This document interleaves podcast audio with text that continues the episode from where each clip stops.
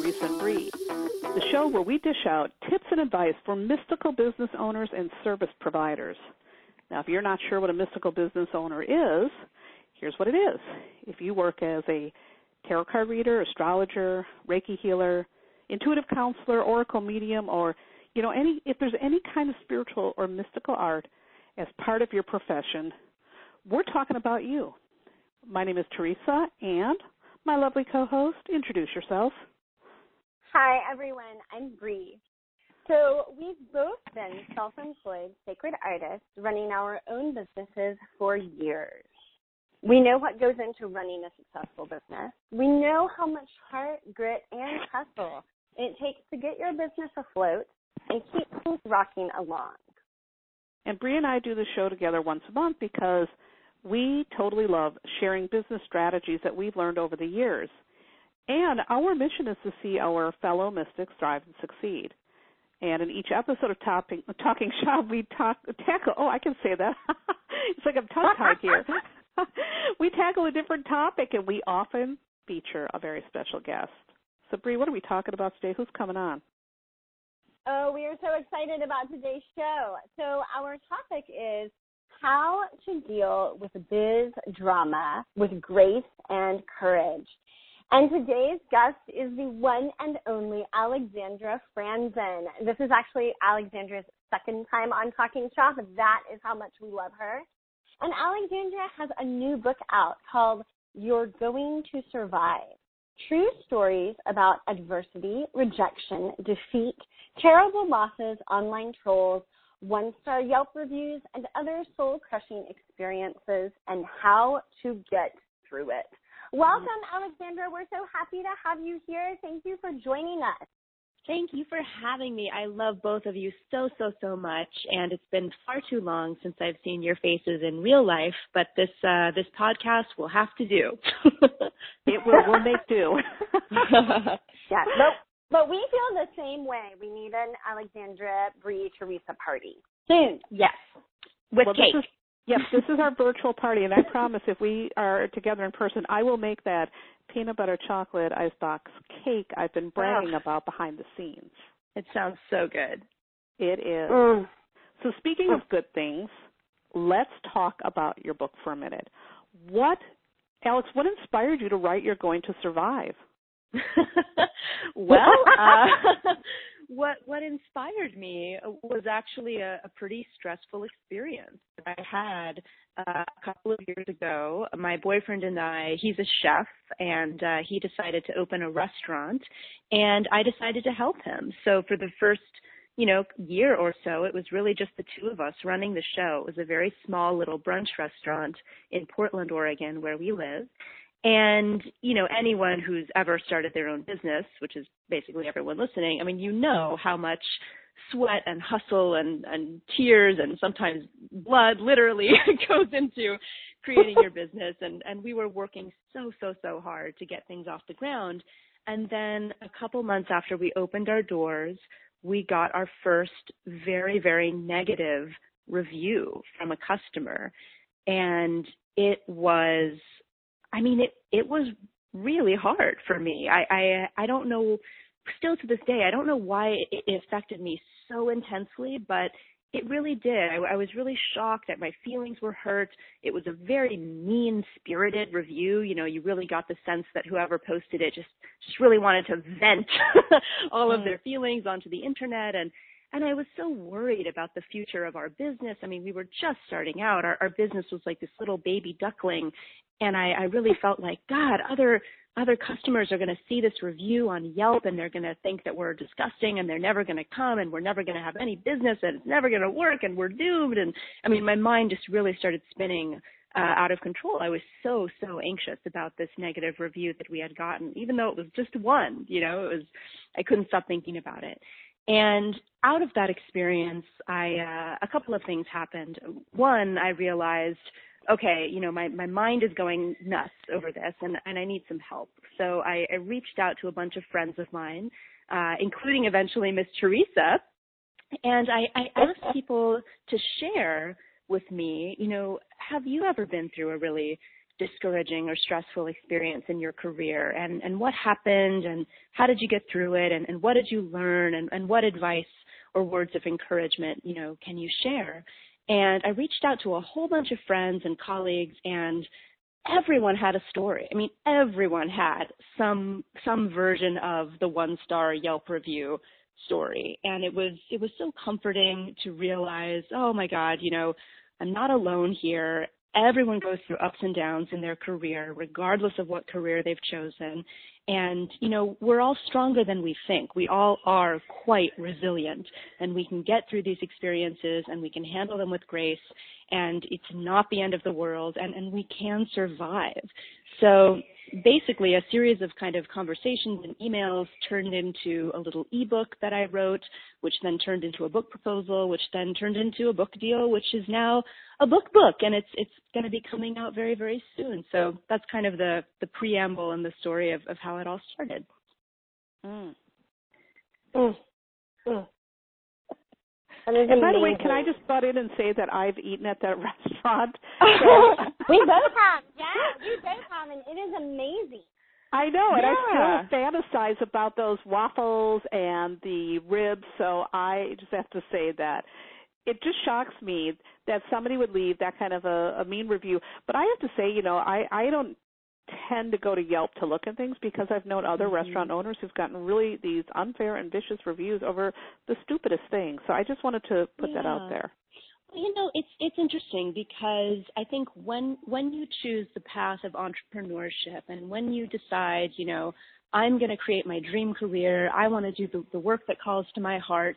Uh, you know, we really are. We're signing up for the good and we're signing up for the bad. You know, we're signing up for all of it when we make that decision. And that's that's hard you know it's not fun.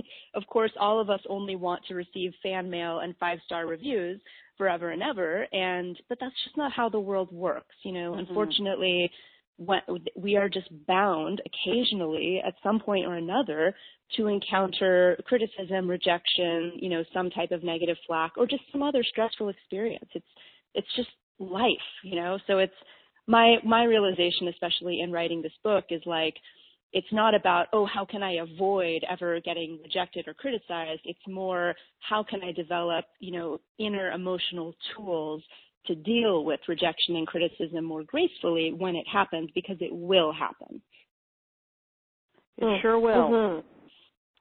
so you know i have the question that we had that i was going to ask was about asking you about a difficult time in your business, which we just heard about, one star Yelp review. How ridiculous.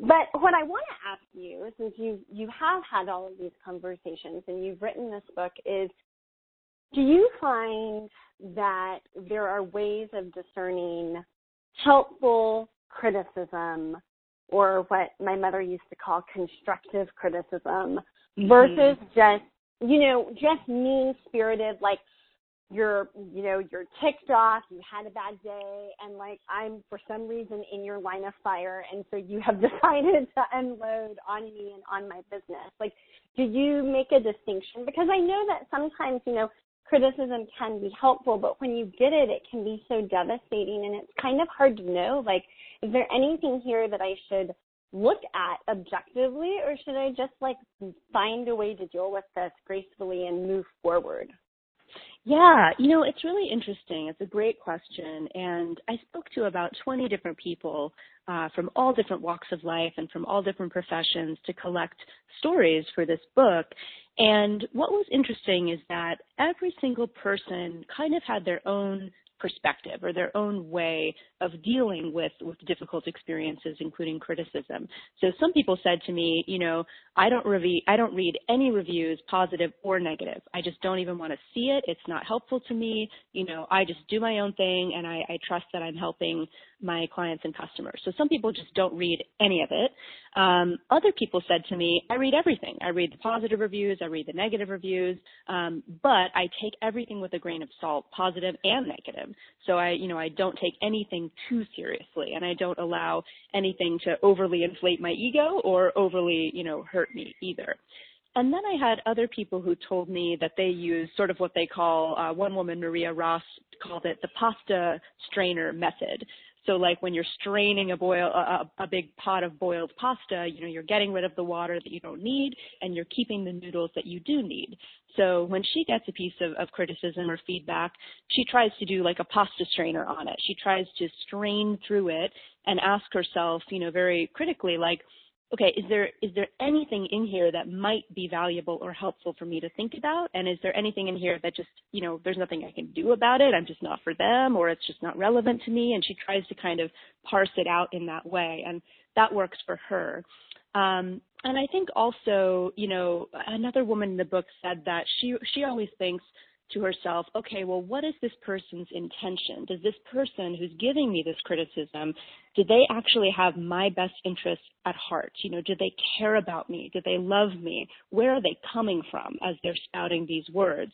If it's, you know, a friend who's deeply concerned or a client you've worked with for a long time who loves you, well, that gives that piece of criticism a very different flavor than, you know, some random person from the internet who found your ebook and just needs to, you know, expunge their pent up anger about their father or whatever.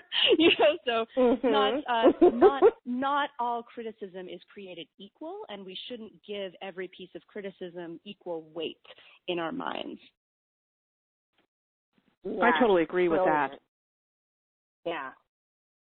So, you know, like any business, metaphysical workers deal with a fair amount of client drama. Yeah. And so we'd like to get your thoughts on some of these situations. yeah. For example, you know, like a tarot reader often deals with a skeptical public. So what is your advice on dealing with like a really unfriendly skeptic who wants to prove you're fraud, who wants to make everybody else think you're one too? What's your advice about that?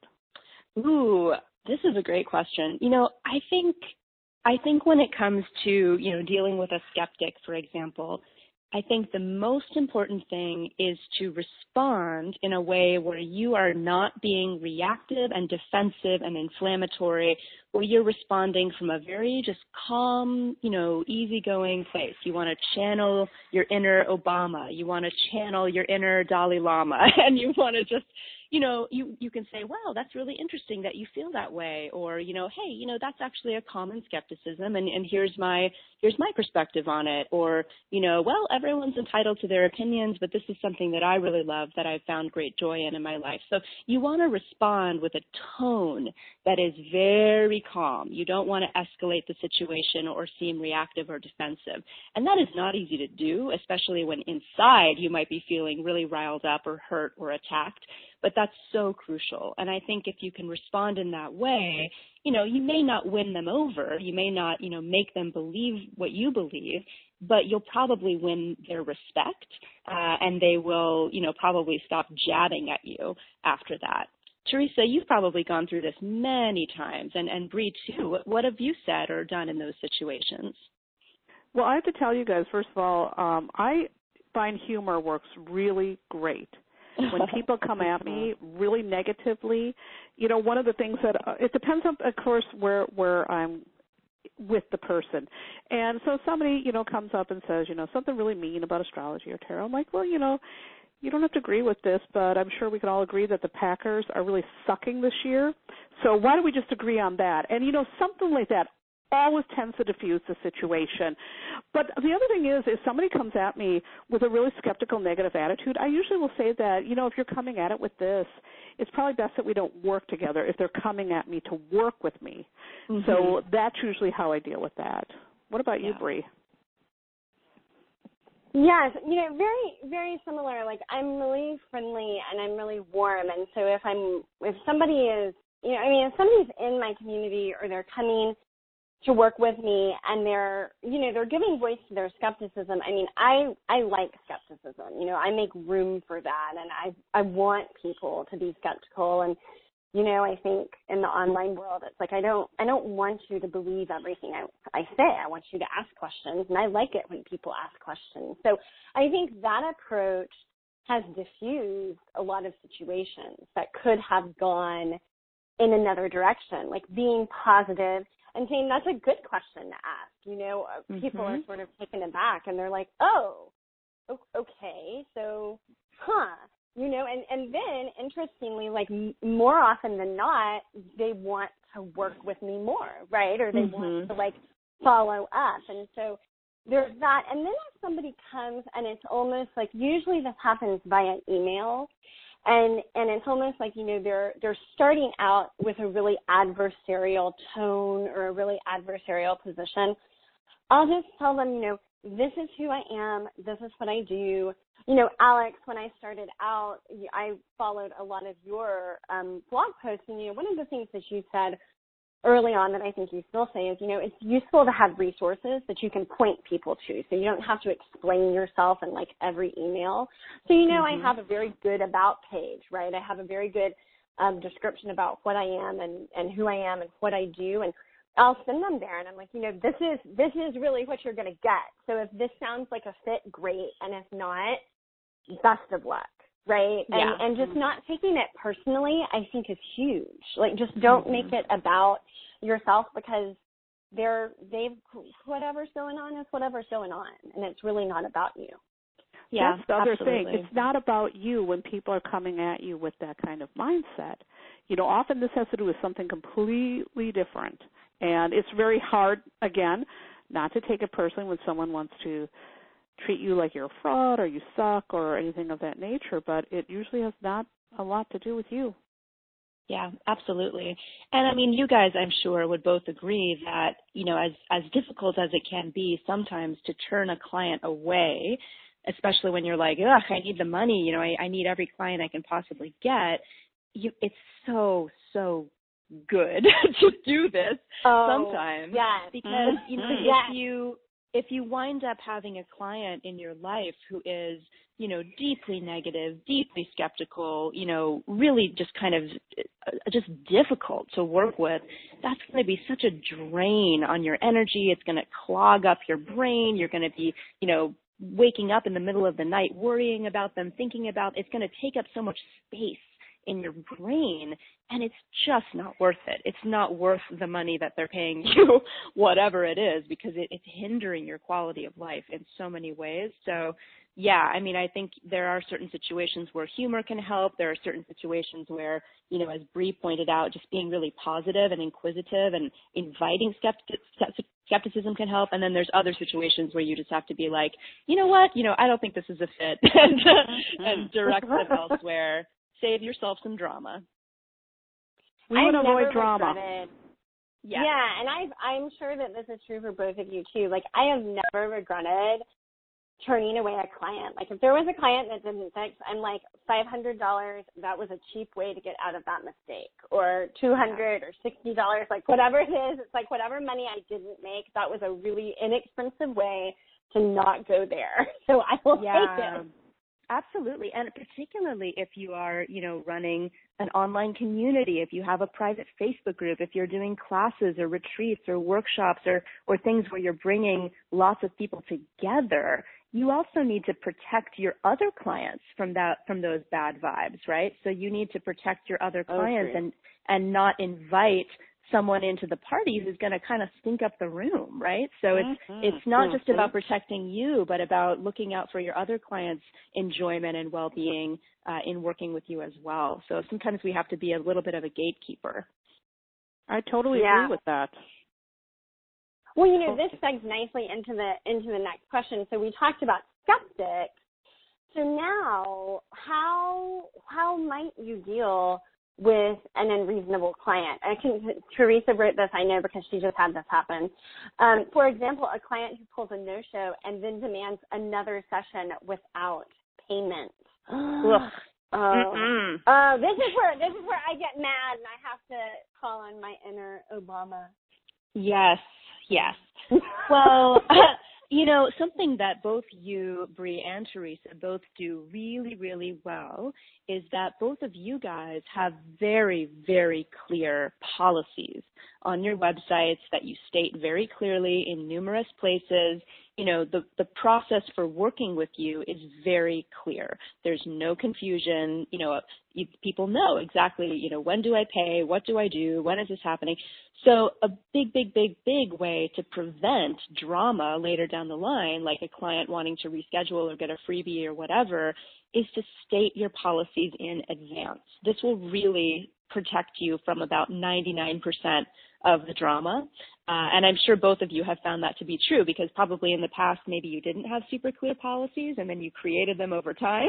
uh, mm-hmm. and, yeah. and I'm sure I'm sure it has prevented you know a lot of a lot of stuff from happening. So it's kind of like you know an ounce of prevention is worth a pound of cure. You know, if you if you have preventative measures and policies stated clearly, you're going to avoid a lot of drama. In fact, almost all of it. And then if you do get the odd client who emails you and either, you know, didn't read or chose to ignore or has conveniently forgotten about your policies, then you can simply, you know, refer them back to the page on your website that outlines your policies and say, you know, actually, you know, I, I don't offer uh, free sessions after people have canceled and that's stated in my policies. You'll probably remember and then you can, you know, paste the, the policies into the email or link them back over to the page where it's all laid out and just sort of gently but firmly remind them of these policies that they've already seen. And then, I mean, they, there really should be no trouble at that point. If they push back after that, um, then, you know, this is a person who is just really deeply disrespectful and uh, you obviously don't want to be working with them anyway. Right on. It's again, yeah. like you said, it's not worth it when people are unreasonable. It's just not. It's really not. Yeah, it's really, really not. Have you guys ever recently had a client who like violated your policies or who conveniently forgot them? I, t- I totally did. I had somebody who was enrolled in one of my longer courses, you know, that is more of an economic investment. And, you know, sent an email. It was basically, you know, very angry, wanted a refund. Um, saying that they had had a problem that you know a hundred other people who had enrolled had not had so it was one very particular thing and i was yeah. very professional very polite you know let me help you like we're have whatever we need to do to fix this let's do um and i was happy to actually cancel the rest of their subscription but they wanted a refund for work that they had already received from me and i was like absolutely not and I was able to just refer them to my policies. And you know, they weren't happy about it, but it was also like you, you know, they knew that they couldn't, they couldn't blow it bigger out of proportion because it is so clearly there in black and in white. And, and it also allowed me, one of the things I noticed was it allowed me to be a little bit more objective about the whole thing. It's mm-hmm. like, well, this has been spelled out. Like we've already covered this train. This has been spelled out. You agreed to this when you came on board. I'm actually doing you a favor by let, by allowing you to to you know renege on part of the agreement. Um, but I'm happy to do that because again, like you said, I'm protecting my whole community. Um, mm-hmm. But so I wasn't really defensive, right? It was just very like logical. Like, well, here it is. Like we all know what we agreed to. So this is from this is the point from which we move forward and that really helped a lot what about you t oh well you know i have um oftentimes over the years i've had trouble with these no shows and i have a lot of very strict policies in place and now I've been using this online scheduler. And the online scheduler is awesome because it sends people reminders but it also shows you when people open up those reminders so you know you got them. But anyhow, I had, I had somebody who booked a session and I'm all ready and sitting here and I got everything all laid out.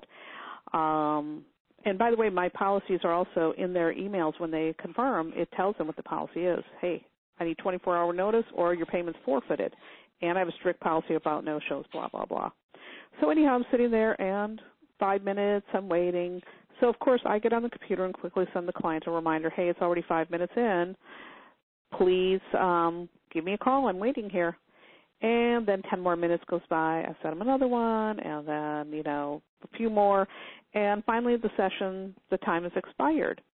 And about two hours later, they email me and they want to reschedule immediately and they expect that they're not going to pay because they said they prepaid. And I'm like, uh, that's not what the policy is, and here's the policy, and et cetera, et cetera. Well, anyhow, the person says, well, I don't want to wait as long as it's going to take to get a new session. I'll pay for a new one, but I'm not going to wait that long.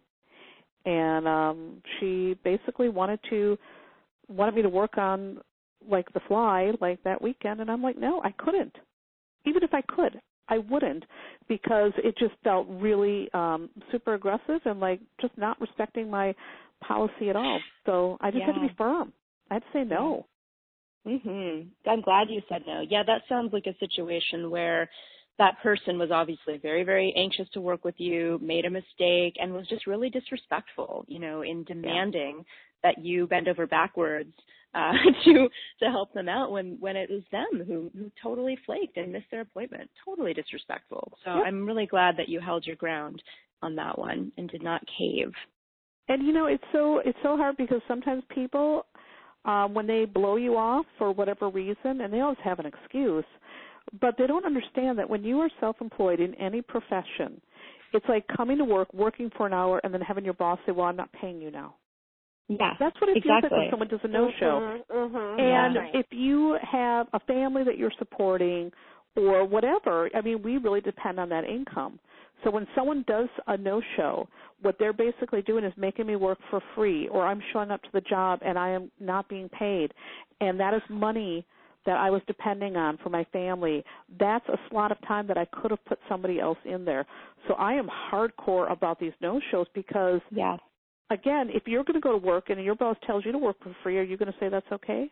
No, absolutely not. It would be a lawsuit, no right? Way. If you're if yeah. you work for a company and your boss says, "Hey, show up at 9 a.m. We're having an important meeting," and and you show up at 9 a.m. and the conference room is empty, and then mm-hmm. your boss waddles in an hour later and says, "Oh, actually, never mind. Meeting starts now, and and by the way, you're not getting paid for the hour you were sitting here." I mean, that would be you'd go to HR, you would file, you know, paperwork, you'd be furious. It'd be ridiculous. And yet that's how so many service providers are treated, which is so unfair and so unfortunate. But yeah, I think the way that we, we can fix this is by doing exactly what you did, Teresa. It's by having clear policies spelled out in advance, nothing vague, remind people of these policies, show, make sure they see them before they spend a single dime, uh, and then enforce those policies. You know, don't be wobbly about it. Really stand firm uh, when they try to to break to bend the rules, so that you can teach people how to treat you. I think this is so important. Mm-hmm. Absolutely, you know, it, it it really is about that, and I think uh, it's also important too to make sure those policies, when you do a confirmation with your client for the session, that those policies are still spelled out, just in case they get the bright idea to try to pull a charge back. Right. When they goof up, mm-hmm. because if you have all those policies spelled out, then all you need to do is say, "Hey, PayPal, look, this is the policies, which means they agree to this." and you will win your charge back every time in those rare cases where people feel compelled to do that. Yeah, yeah. totally. Mhm. So, you know, let's talk another thing about client boundaries. So, you know, what would be your advice for the client who, you know, like maybe they get a reading or a session from you and I I'm sure as a self-employed person everybody's had this, right?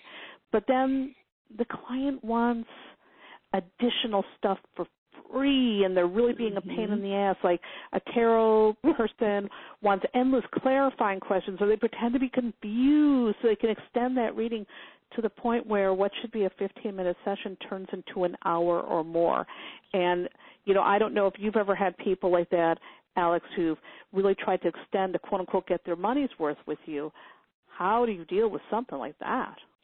Ooh, yeah. I mean, I think it it all circles back to again having systems and policies that you've figured out in advance. So for example, you know, if you do tarot readings and you know that a lot of times your clients have a follow-up question or have another question or something comes up a week later or whatever, you can plan for that in advance, right? You can say to your clients, "Hey, our our initial reading is 30 minutes it's exactly 30 minutes. If you want to buy additional time, here's where to do that. If you want to book another session for six months from now, here's where to do that. If you have five follow-up questions you want to ask via email, that's a hundred bucks and here's where you can do that. So, you know, kind of anticipating what may come up or what has come up in the past and then creating some systems in place to handle it. Uh, and then also, you know, much like Teresa demonstrated a moment ago, really holding firm. So when you get that email, you know, from the client who says, oh, just one more thing, just one more question, that's when you have to really hold your ground and email back and say, wow, what a great question. Um, but you know, as I as I mentioned before, if you want to ask some follow up questions, you can totally do that, but you'll need to purchase some additional time. You know, and here's where to do that.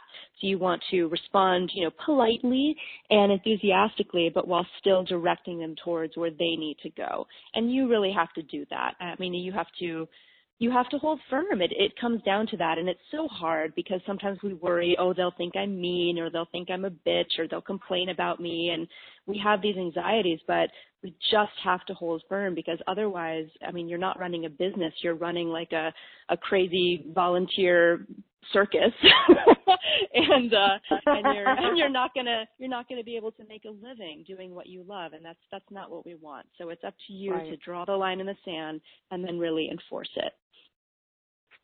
Great advice. Absolutely. Absolutely. And I think it's important, you know, what you said earlier, Alex, about teaching people how to treat you.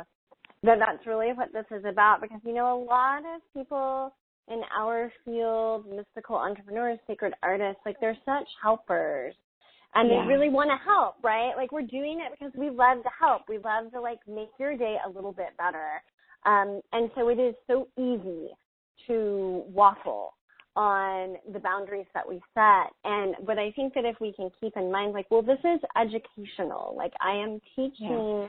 my people how to treat me, which also hopefully teaches people how they in turn want to be treated. Then I think it it helps us, you know, work our way to it in a, in more of a disciplined manner. Yeah, absolutely. I think we all have to teach people how we want to be treated and we have to lead by example, right? And we can all get a little better at this. And this means it's everything from if a friend texts you and invites you to go for a walk or grab a dinner together, you know, don't cancel at the last moment. Show up and be there. Be the person who shows up. And, you know, if someone is, is offering a service, don't try to haggle or barter. Pay what they're asking for. Just pay it like a normal person. and, uh, you know, and, and treat others the way that you want to be treated. Show up for the commitments that you've made. Pay full price. Don't try to squeak out extra work for free. I mean, mm-hmm. we all need to lead by example in this way. And to, uh, this is the, this is how we will create a revolution in the business world, in the small business world, is by each of us leading by example example. And uh, I mean, it's I'll never forget. I had this experience that I'm still ashamed about so many years ago. Uh, many many years ago, I made a deposit to attend a retreat, and about a month before it was scheduled to happen, I was doing that thing that so many of us do of like, oh well you know, I have a really busy month coming up and I haven't booked my flights yet and ooh, the flights are really expensive and I don't know, maybe it's not the right time and this and that. And I emailed the organizer of the retreat and I, I said, you know, hey, is there any way I could reschedule and maybe come to another retreat in the future? And she said to me, you know, very honestly, she was like, you know, uh, yes, you can. However, there's an additional charge to change into another retreat because it's an inconvenience for me and because now I'll need to fill your spot for this and that. And I mean, she, she very politely but very firmly explained to me, you know, you're kind of being a douche right now. Mm-hmm. and, and it it really was a wake up moment for me where I realized like, oh, you know, when I decide to make a last minute change or to flake out or not show up or whatever, my choices have consequences, you know, for other people and for myself at the end of the day. You know, I'm really inconveniencing someone now, and that's not the person I want to be. So, I mean, after that experience, I really thought much more carefully before I canceled dates or before I signed up for things if I wasn't sure I could really make it. I'm I'm glad that she really enforced her policies for me because it was an important wake up moment for me as a human being. Mm. Mm-hmm. I love that. I love that. So Speaking of leading by example, which I think you're absolutely right about, you wrote a piece on your website recently called The Internet Pledge. So can you tell us a little bit about this and where this came from and also maybe talk about how mystical business owners might want to consider conducting themselves on the internet? I think this is such a huge topic right now. Yes. Yeah, definitely. So I uh, I wrote this piece that I called the Internet Pledge, which is on my website, and it's basically just a list of you know common sense principles for how we can communicate and be with each other online. So I mean, and I use common sense because there's really nothing uh, you know, there's nothing wild uh, that I state on the internet pledge. It's really basic stuff like, you know, think before you post a really mean-spirited review about someone's business. Think about how those words might impact them and, and think about if there's maybe a different way or a better way that you could express your frustration if something hasn't gone right. And, you know, think before you type words into a comment box on the internet or into a customer service form because eventually those words are going to reach another human being and they're going to impact someone's day. And this is something we forget a lot. You know, we, we see an empty box on the internet and we just start venting and we forget that, you know, these words, they don't just disappear. They eventually reach you know, Mike from customer service in Boise, Idaho, or whatever. They're they're going to reach a person, and you're going to be impacting that person's day for better or for worse. So, the Internet Pledge is really just a list of of principles that that I am am trying to uphold and follow, uh, ways that I want to be treated, and and behavior that I would like to model for others. And I wrote this because I mean I've been I've been self-employed now about eight years. I've been I've been writing and, and sharing my work online for about ten or twelve years, and I've seen so much beauty on the internet, and I've seen so much incredible artwork and wonderful businesses spring up, and all of these things. And I've also seen so much ugliness and and so much just kind of snark and and really really mean spirited judgmental commentary as well and I just want to see less of that. I feel like it's it's mm. so exhausting and it's so unnecessary. We don't have to treat each other this way. So I wrote this pledge, you know, to sort of outline again, you know, how I want to behave, the pledge that I'm making, and that others perhaps can take as well. Well, I thought it was a brilliant piece. And you know, I I have my moments. I'll say, I'll admit, I I can be sarcastic, you guys. I don't know if you know that about me. and you know, every once in a while, I'll put something out there, and later on, I'll think, what the hell was I thinking when I had to say that? Why did I feel compelled yeah. to say that? You know, why do I have to be a smartass? You know, so it, it, it, I just think the Internet Pledge is really great because um, it does make us think maybe before we do this stuff, no matter how funny we think we're being, you know, somebody might get hurt or offended. Why? Why do we need to put that out there? It doesn't need yeah. to be out there. Absolutely. I mean, there is enough horror and violence and negativity in the world without us adding to it with snarky comments. you know what I mean? Like mm-hmm. we yep. I, there's enough already. We don't need to add to the negativity in the world. We should add to the love in the world and add to the mm-hmm. compassion mm-hmm. in the world and be adders, not subtractors, right?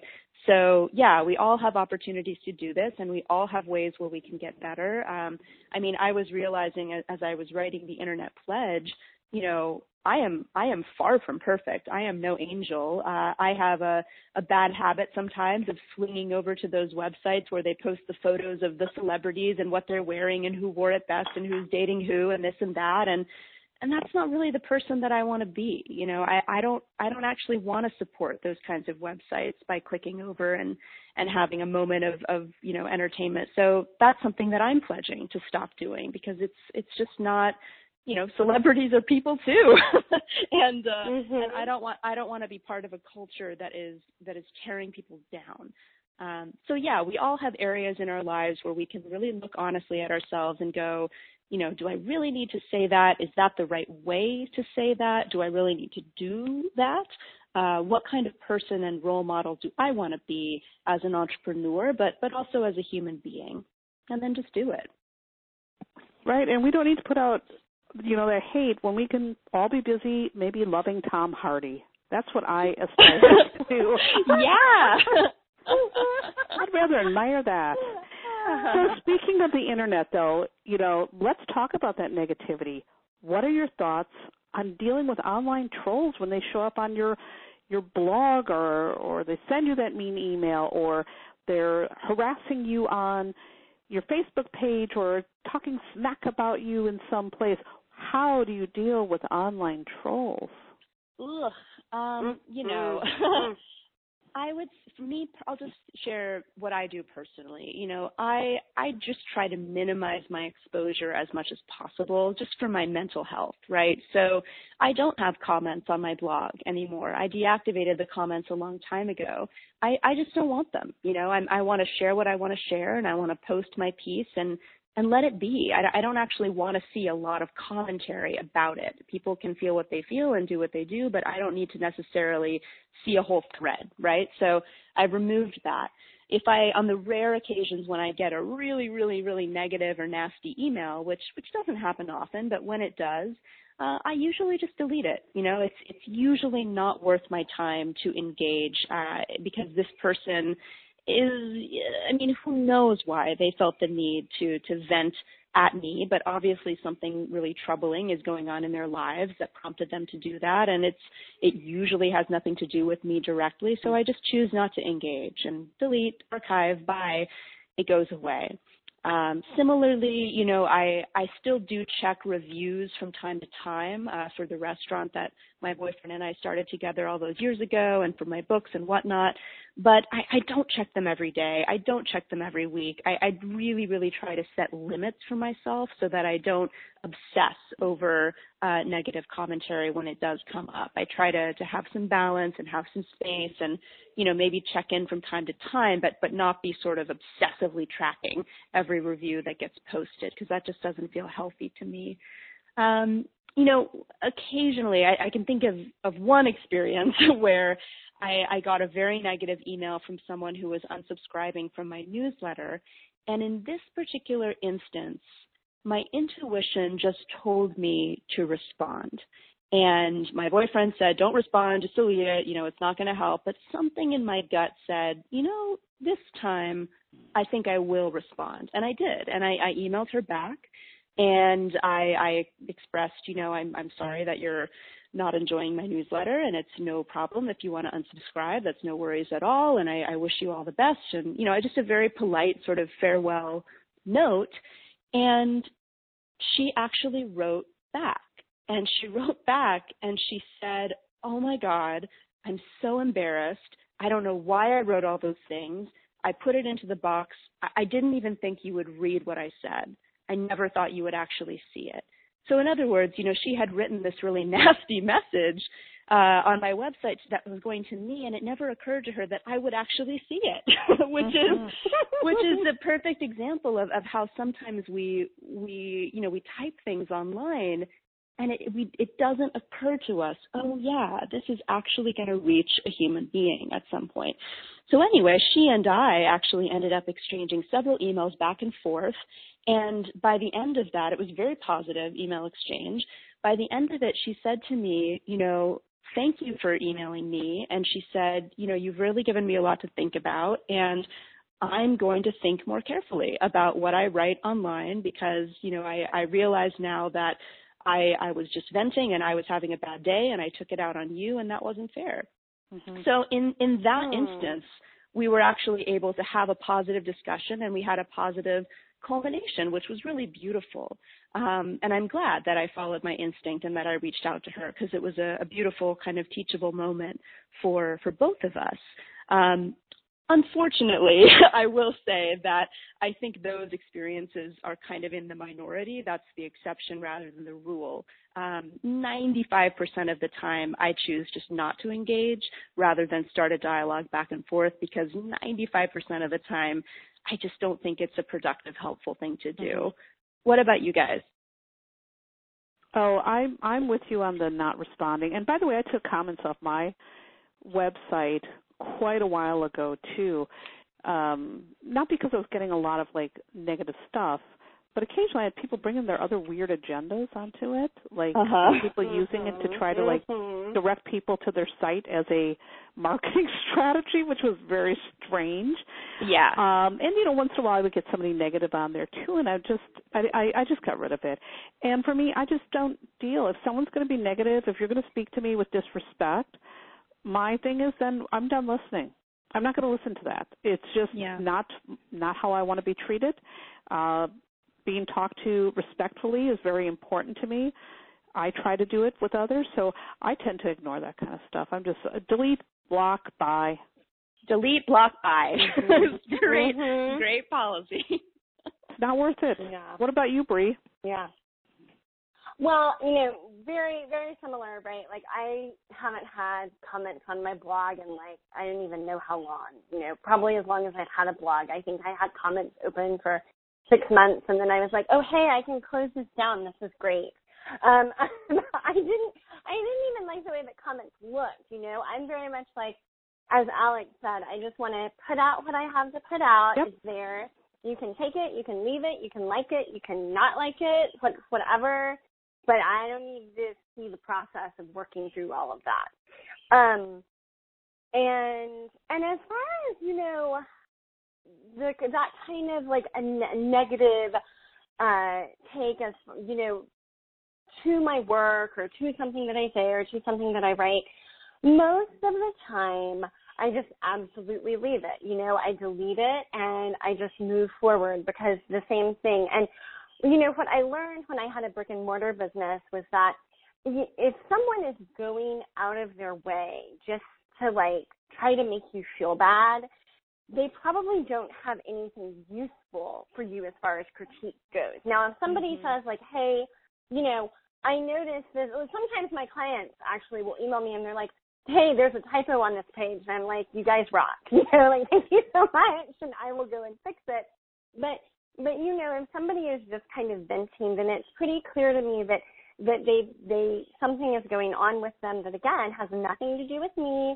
And so let's just move on and let them go on their merry way.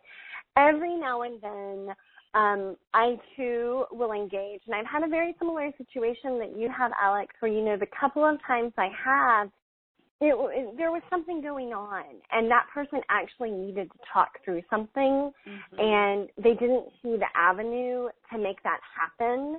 And so it was it, you know it, it was again it was a teachable moment for both of us and um and it ended really well. You know sometimes you can just see underneath the anger like there's sadness or there's grief or there is a, a cry for help and and so if you see that like it's up to you to decide if you want if you want to take that on or not. I don't think when people come at you you ever have an obligation to take those things on. But if you hear that then you can engage. But again like you need to be good. You need to be diplomatic and you really need to like know how to hold your line um if you do that. And you know with um with online stuff like with social media i think it's a little tricky you know. There's been there's definitely been an uptick in calling people out on I hate media. that. Can I just say this really before you go on? I hate that. I hate that so much. yeah I think Yeah. it uh that I mean, I understand sometimes, you know, maybe some people need to be brought out into public to say, "Hey, this isn't right. You shouldn't be doing these things."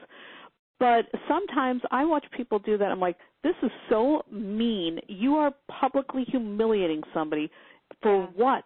And sometimes it's over the stupidest stuff. Yeah. yeah So I just had to Absolutely. butt in Yeah. to say that. Hate it.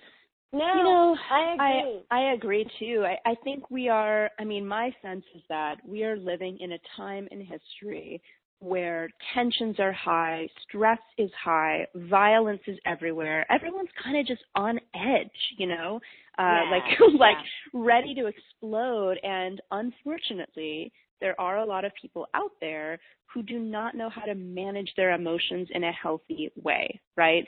So they they let it bottle up, they let it fester inside, and instead of, you know, going for a walk or meditating or punching a punching bag or whatever, where does it go? It goes onto Facebook, it goes onto Instagram, and they just sort of vent in a really thoughtless, careless way. And it's really unfortunate when you're caught in the crossfire of, of someone else's bad day.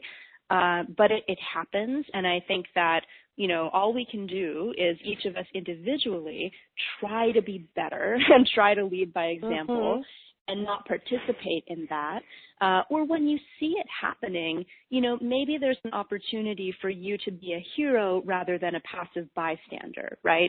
So you can be the one who chimes in if you want on Instagram in the comments or whatever and say, hey, you know, there's really no need for you to post something like that. You know, that's really rude. And, and you can maybe call out the call outers that may just escalate mm-hmm. the situation even more, but it can also be really powerful for the person who's being attacked to see, you know, oh, thank God, at least there's one person who's standing up for me, and it, and it's there's one person in the sea of, of villagers with their flaming pitchforks who is who is sane and compassionate, and that might be really helpful for them to see and make them feel less less alone in the experience. So, something to think That's about. Huge. But yeah, That's huge. You're right about that.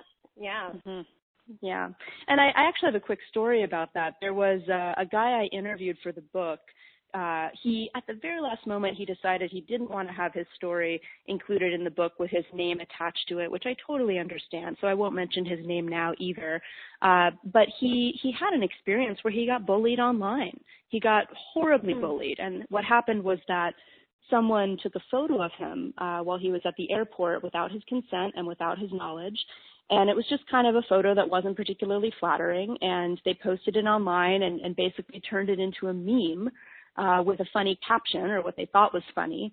And before he knew it, this meme was circulating all over the internet. He was being, you know, mocked on all of these popular websites, thousands and thousands of comments, people laughing at him, saying how stupid he looked, et cetera, et cetera. I mean, it's like everyone's worst nightmare, right? Like you wake up and the mm. entire mm. world world is, is laughing at you.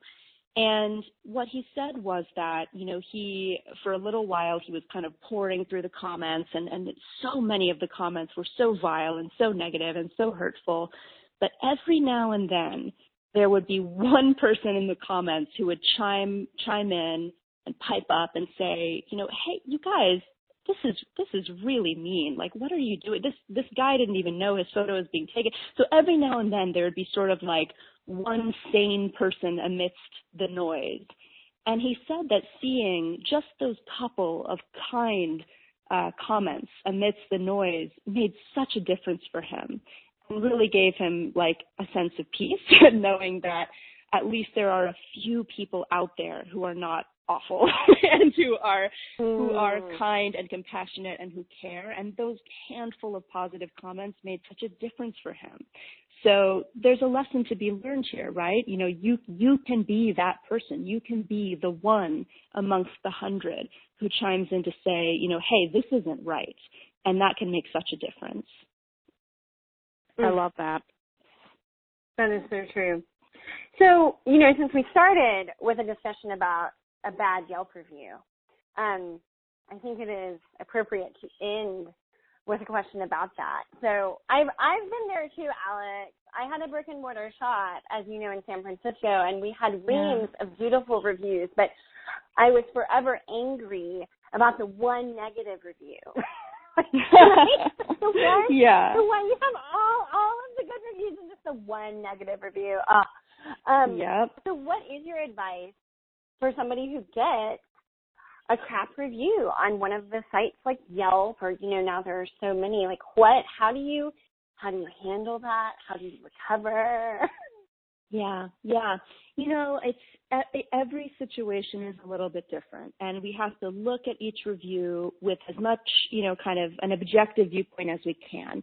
So you know if with the restaurant for example if someone posts a review and says hey you know the food was delicious but my food came out cold well, okay, that, that's obviously something we can fix, right? That's a systems issue. Uh, we need to get the plates out faster. That's something that we can improve. And so that piece of re- that review, even though it's negative, is constructive. It's something that we can actually do something about. Now, if someone posts a review and says, I'm diabetic, there was nothing on the menu for diabetics, and, you know, therefore I hate this place, well, you know, okay, like I'm I'm sorry you feel that way. However, we're not marketing ourselves as brunch for people struggling with diabetes. Like, you know, it's that's that's an example of someone who's just sort of in the wrong place. You know, this isn't the restaurant for you, unfortunately. And there's, we're not going to change our restaurant because of this one review. It's, it's just, it is what it is and we're not for everyone and, and that's okay, right? So we have to really look at each review, uh, through that lens of, is there anything here that I can learn from? Is there anything that I can improve? Or is this just a situation of someone having a bad day or someone just having a feeling that, you know, at the end of the day, uh, I'm sorry, but there, there's not really anything I can change to make you happier. So, and it's hard to do, and I think sometimes we need to take a little time away, and we need to take a walk or do a yoga class, and and not read that review or think about that review when you're sort of riled up and emotional about it, but to get a little distance so that you can look at it from a calmer frame of mind and see if there's anything valuable that could be extracted. And I think the, the longer we go along with our businesses, the easier this becomes because you, you just get, it's kind of like exposure therapy, right? You, you get, you go through it numerous times and, and then it feels sort of normal rather than this like awful life ending situation. So exposure, practice, perspective, all of these things can really help. And sometimes a glass of wine at the end of the day to, to let it all go. Do you ever think it's a good idea? This is something that I've seen people really contest. Do you ever think it's a good idea to reach out to someone who's given you a bad review on a forum like Yelp and try to change their mind? Hmm, you know, I I don't think I don't think you're going to change their mind. You know, they they had the experience that they had and that's that. It's in the past. But, you know, I have seen instances where uh, it was actually I, I saw fairly recently. I was looking at a, a Yelp for a spa, and there was someone who had posted a really really negative review about you know some facial or whatever service they got, and uh, their their skin had reacted. They'd gotten like hives or something like that. You know, they were like freaking out. And the um, and the owner of the spa posted a response, a public response, and she basically said the the truth of what had really happened, which is, you know, dear Angelica or whatever, when you came into the spa, you know, I advised you that this service probably wouldn't be good for your skin because your skin was already very sensitive and this and that and the other, but you told me that you really wanted it, so we did it and, you know, that's why your eyes are swollen shut or whatever. But she, she basically like laid out, you know, the, the backstory of what had happened and she did it in a very calm way. You know, she wasn't being defensive or reactionary, but she just sort of stated the facts of what had really gone down. And seeing that, I felt a lot of respect for her because she, you know, the spa owner that I don't even know, because she really handled it as gracefully as possible, uh, while defending herself and explaining the truth of what had happened, but in a way that was not defensive, if that makes sense. So yeah, you know, I think there can be opportunities to chime in and, and add your side of the story, but again, you always want to be writing or posting from a calm place right? You don't want to write this and post it when you're angry. You want to sleep on it, rest, uh, really gather your thoughts, and then post as calmly and gracefully as you can. Uh, channeling your inner Dalai Lama, channeling your inner Mr. Rogers, your inner Mother Teresa while you write that statement. Mm. So, so good, Alex. Thank you so much. Thanks for having me. Yes, absolutely love you. We love we love to have you. So that wraps up this episode of Talking Shop. Teresa, what was your biggest takeaway from this episode?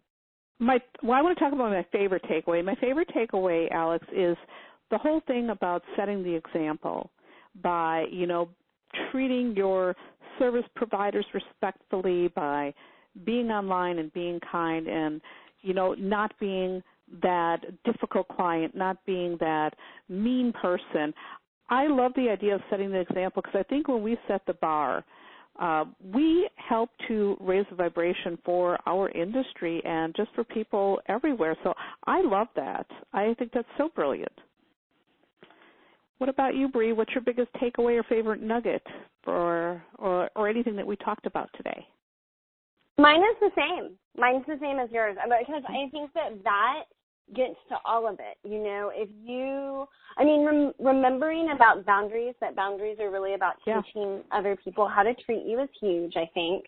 Um, but setting the example really is that it's at the crux of all of these issues, right? Because if you comport yourself in a manner that is kind and thoughtful and curious and, and you know, enthusiastic and loving the work that you do and the people you get to do it for, then I really think that you reflect that.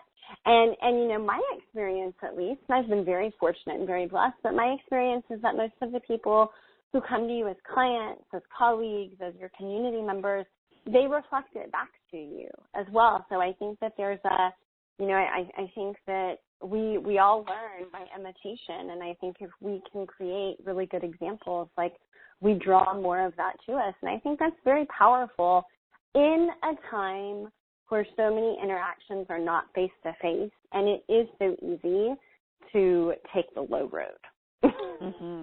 Yeah, totally.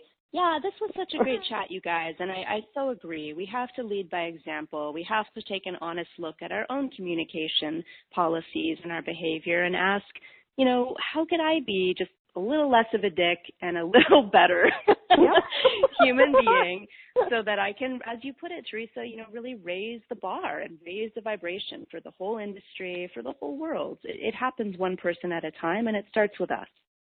Absolutely. Absolutely. So, towards the end of each episode, we like to share a few fun tidbits, like books that we've been reading lately or blogs that we're obsessed with, our favorite songs, TV shows, food, stuff like that. So, just Ooh. some fun stuff that we think you, I know exactly, right? Our listeners might enjoy discovering. Sometimes we share business related recommendations and sometimes not because you know you can't just do business 24 7 yeah so i'm going to ask right i'm going to ask um alex first actually alex what have you been digging lately what have you been into girl oh my gosh i love this question uh okay so I am obsessed with these little cookies from the Netherlands called Stroop waffles. Do you guys know about these? yes, yes, they're yes, so they good. So good. okay, get your get yourself on Amazon, order yourself a box of Stroop waffles. I recommend the classic caramel, but if you want to get the chocolate ones, that's cool too. Then you like can dip them in your coffee or your tea or whatever. It's my favorite little treat. They're these little wafers that have kind of like a chewy caramel in the middle. And I have one almost every single day and it is just my little happy moment. So I recommend Stroop waffles for all of you. And then, you know, this year, uh, I have just been totally crushing on David Blaine, the magician. And I've watched all of David Blaine's videos. I went to go see him perform live, which was incredible. I think he is just the coolest person, certainly as an illusionist and as a magician and as an entertainer but also as a human being. He, he's really deep and he has a lot of really powerful things to share and say about, you know, the limits of the human mind and how really we're all capable of so much more than we think. And how, you know, just because someone says something is impossible, that doesn't mean it's true. Uh, and he's just so fascinating. So I, I would recommend if anyone is into that sort of thing, go see his live show if you possibly can. It's incredible and uh, read his books and, and watch David Blaine's videos and just geek out. He's awesome. His TED Talk is amazing too. Watch that. Ooh, I like it. You know, I always want to go behind the scenes and see how they do those tricks. So you know that. I know, I know. It's, it's you just you can't even believe. I mean, some of the things he did, my jaw was just hanging open. I I, I can't stop thinking about it. It's amazing. I love it. What about you, Miss T? What are you What are you into right now? Your Your icebox cake obviously is one. Besides the icebox cake, I'm obsessed with the Black Power Tarot. Uh, this is something I had my eyes on for a while, and it was it's a deck designed by King Khan, and it's based on the Tarot de Marseille of Alejandro Jodorowsky, who I absolutely love and admire. And I had eyed that online for a long time, but uh, you know I didn't buy it because I'm trying to be a deck minimalist. And then I was at Ritual Craft, this really cool shop in Denver, Colorado. Oh my God, Bree, you'd go nuts. Alex, you'd love it too. it's just so stylistic and so cool. Well, anyhow, they had the copy in the flesh, so I thought, ooh, now I get to see it in person. And in person, it's just really high quality. It's awesome. Uh, it's got Tupac Shakur in it. You know, I couldn't resist it then. It felt great in my hand, so I bought the deck. So my obsession right now is this Black Power Tarot. I love it. I think everybody should own a copy of this deck. And I'm also obsessed with Denver and Boulder, Colorado, you guys. We were out there and we had just a blast. Uh, we were able to, you know, eat a lot of cool food. There's some great shops out there in Denver called Soul House, which has great men's clothes, and we were at uh, Pandora on the Hill, and I taught a little workshop there at uh, Trunk Nouveau, which is such a fabulous shop. You know, so Denver and, and Boulder really was my jam. And the other thing is, you know, they have that legal weed. And I don't do weed at all. I'm not into it. So I just want to say that. I am not into I'm a total teetotaler when it comes to all that stuff. But it got me thinking, boy, with the way I like to make like peanut butter pies and stuff like that, in my next in my next life, I'm going to be a weed chef. you I'm, would be so you'd be, good. You'd, you'd be, be, very so popular. Oh my God, with peanut butter pie with some I'm telling you, people would go nuts over it. So that's those are my little obsessions. I love Denver, I love Boulder, I love all those shops, and I love this Black Power Tarot. What about you, Bree? What are you into now? Mm, what am I? Well, right now I'm reading Hiro Boga's new book. Oh my God, it's so good. I know we all love Hiro. She is so awesome, and her book is great, and you can get it on Amazon. And I highly recommend it. And it's nice because it's very brief, succinct, to the point, um, which is great for this time of year, right? When we're all so busy and we're running to a million different places. Um, so that is my first thing. I'm really, really enjoying it. So glad that I snagged my copy and I'm protecting it from all the greedy hands in my household. And the second thing I'm into is, you know, Christmas is coming and I have a six year old, so that means that there's toy purchasing happening. And I just found Colorforms on Amazon. I don't know if you guys know what they are, yes. but they were created in the what the the late 50s, I think, early 60s by two graphic design um, art students, and they are so cool, and they're just abstract, basically vinyl stickers that are reusable, abstract, and you can create whatever kinds of designs you want with them. And my little boy, my little Pisces boy, is such an incredible artist, and so this is going to be one of his presents under the tree, and I just hope that I don't steal it from him because they're really, really awesome. Ooh, I love so those things. Yeah, so cool. yeah, they are. So, last but not least, a few announcements from everyone. Alex, is there anything that you want to share? And will you let people know where they can find you and what do they need to do to get your awesome new book? I've already yeah. Aw, thank you. That means so much to me. Um, the book is called You're Going to Survive, and it's a collection of true stories and advice about how to deal with difficult stuff in your life and career. You can find it online. Uh, you can pre-order on Amazon, Barnes & Noble, Books A Million, IndieBound, all the usual places. And of course, you can go to your local bookstore and uh, December 15th is the date when it will be available in bookstores, so just before the holidays. And it has a bright orange cover. You can spot it across the room, hopefully. and I hope you'll check it out. I hope you enjoy it. And you can find me online at alexandrafranzen.com. And I've got articles there and, and free resources and a newsletter and all kinds of fun stuff. So come hang if you like. Beautiful. Yeah, what about you, Bree? What's coming up? Oh, you're, um, what is coming up? Okay, this is what's coming up. I had to think about it for a minute. So, Lunar Lights, the year of lunar light candles, which is basically one candle lit on the full moon every month for 12 months. That is open. It opens this time every year. It closes on December 17th. January 1st is a full moon. So I am super excited about 2018 because we start with a full moon. So I just think that's like the best thing ever. And the banish and burn ceremony is $13. I do it at the end of the year. I've been doing it for now five years. Anything that you want to release and leave in 2017 as we go into 2018, this is the time to do it. This is the ceremony to do it. So those are the oh my two God. things I've got happening. Three. I I need it.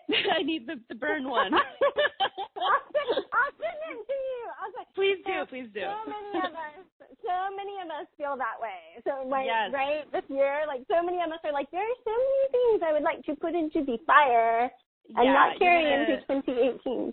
Get the get the fire department on speed dial because you're gonna have like a bonfire going. That's right. That is- That's right. Well, you know, I'm in I'm in Texas, so it's okay. It's New Okay. Year. They're like, Good. oh yes, it's another bonfire. Okay. but yeah, so those are the two things. And then other than that, I am writing my tail off. I have two huge announcements that I can't make yet, and it's just killing me. But I just I have to keep them under wraps, so I am. That's what's happening. What about you, Theresa? What are you up to? Well, my stuff is kind of under wraps too. I will say this because you know I've always, I always got to be very scorpionic about this stuff. I know you do. I know you Um, do. I will have another podcast coming out soon. I'm not going to say any more about it. It's coming soon. And I also have something very special that I'm dropping on December 31st that I've been working on for about a year. And it's coming. And, you know, if you are an entrepreneur, if you are uh, mystically minded, you're probably going to want to keep an eye on what I'm about to do because it's going to be awesome. Yes. Yeah. I know. I kind of know what it is, and it is I know what it- I know what it amazing.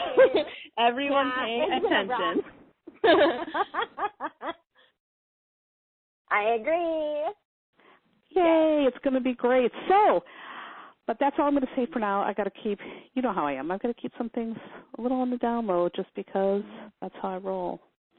So anyhow, we've got to get going. And before we sign off, a very happy reminder.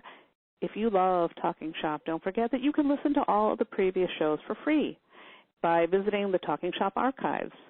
Yay! You just go to thetarotlady.com, go to the tab called Free Resources, and hop on down to Talking Shop under Podcasts. You'll find all that jazz there. Bree, where can they find this on your site? And basically, same deal, you guys. Go to BriannaSaucier.com. You'll see a tab that says Books and Resources. Click on that, and you'll go to a page that has both the upcoming Talking Shop show and all of the archives for the show. So, you know, um, and also just another reminder if you do enjoy the show and find it useful, uh, please take a moment to leave a little review on um, iTunes. Let people know that you like it, what you like about it. That way, more metaphysical business people are going to find their way to Talking Shop and get the help that we're trying to provide here. So that's it. We're going to wrap up this episode. And I want to thank you, Alex, for spending some time with us. Thank you so much. It was so much fun. Thanks for having me. I just want to talk to you guys all day, forever and ever, and eat cake and be merry. Yes, absolutely. Yeah. I I concur. So everybody, until until next time, you can find me, Theresa, at thetarotlady.com, and Bree, where can they find you? You can you can all find me at BriannaSaucier.com. Thank you so much, Alex, for being here, and thank you everyone for listening in. Have a great rest of your day, and keep taking action to build the mystical business of your dreams. Bye. Bye. Bye.